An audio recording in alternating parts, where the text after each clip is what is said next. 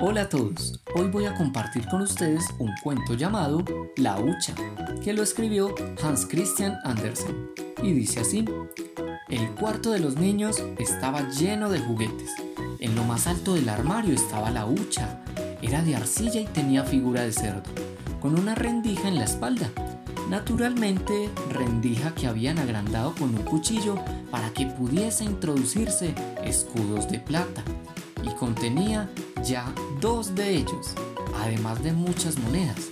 El cerdito Ucha estaba tan lleno pero tan lleno que al agitarlo ya ni siquiera sonaba, lo cual es lo máximo que a una hucha puede pedirse.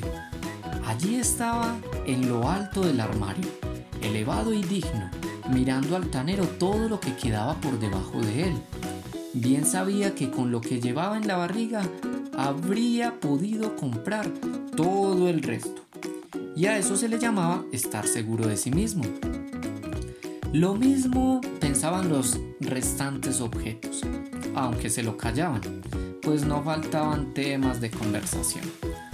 El cajón del armario medio abierto permitía ver una gran muñeca, más bien vieja, y con el cuello remachado. Mirando al exterior, dijo, Ahora jugaremos a personas, que siempre es divertido. El alboroto que se armó, hasta los cuadros se volvieron de cara a la pared. Y pues bueno, bien sabían que tenían un reverso, pero no es que tuvieran nada que objetar. Era medianoche, la luz de la luna entraba por la ventana, iluminando gratis toda la habitación. Era el momento de empezar el juego. Todos fueron invitados, incluso el cochecito de los niños, a pesar de que contaba entre los juguetes más vastos. Cada uno tiene su mérito propio, dijo el cochecito. No todos podemos ser nobles. Alguien tiene que hacer el trabajo, como suele decirse. Así que el cerdo Ucha fue el único que recibió una invitación escrita. Estaba demasiado alto para suponer que oiría la invitación oral, así que no contestó si pensaba o no acudir, y de hecho no acudió. Si tenía que tomar parte en la fiesta, lo haría desde su propio lugar, que los demás obraran en consecuencia. Y así lo hicieron. El pequeño teatro de títeres fue colocado de forma tal que el cerdo lo viera de frente. Empezarían con una representación teatral, luego habría un té y finalmente un debate general. Pero comenzaron con el debate. El caballo columpio habló de ejercicios y de pura sangre. El cochecito lo hizo de trenes y vapores, cosas todas que estaban dentro de sus respectivas especialidades y de las que podían exponer con conocimiento de causa. El reloj de pared habló de los mimos de la política. Sabía la hora que había dado la campana aun cuando alguien afirmaba que nunca andaba bien. El bastón de bambú se hallaba también presente, orgulloso de su anillo de latón y de su pomo de plata, pues iba acorazado por los dos extremos. Sobre el sofá yacían dos almohadones bordados, muy monos y con muchos pajarillos en la cabeza. La comedia podía empezar pues se sentaron todos los espectadores y se les dijo que podían chasquear, crujir y repiquetear según les viniera en gana, para mostrar su regocijo.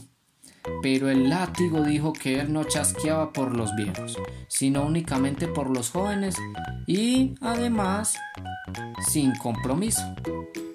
Pues yo lo hago por todos, replicó el cohete. Bueno, en un sitio u otro hay que estar, opinó la escupidera.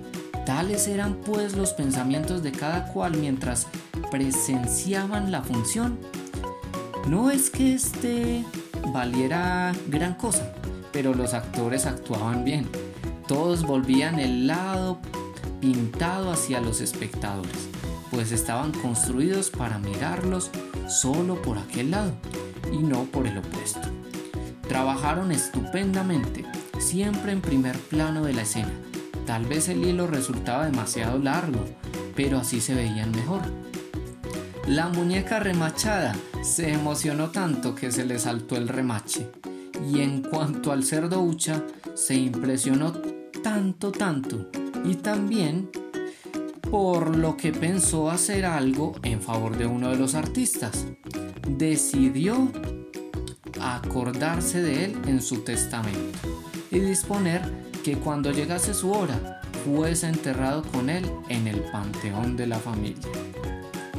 Se divertían tanto con la comedia que se renunció al tema, contentándose con el debate simplemente. Esto es lo que ellos llamaban jugar a hombres y mujeres. Y no había en ello ninguna malicia, pues era solo un juego. Cada cual pensaba en sí mismo y en lo que debía pensar el ser. Este fue el que estuvo incluso pensando por más tiempo, pues reflexionaba sobre su testamento y su entierro, que por muy lejano que estuviesen, siempre llegarían demasiado pronto. Y de repente Cataplum. Se cayó del armario y se hizo mil pedazos en el suelo, mientras las monedas saltaban y bailaban. Las piezas menores gruñían, los grandes rodaban por el piso, y un escudo de plata se empeñaba en salir a correr mundo. Y salió lo mismo que los demás, en tanto que los cascos de la hucha iban a parar a la basura. Pero ya al día siguiente había en el armario una nueva hucha, también en figura de cerdo. No tenía aún ni una moneda en la barriga, por lo que no podía matraquear, en lo cual se parecía a su acentuadora y antecesora hucha. Todo es comenzar, y con este comienzo pondremos punto final al cuento. Fin.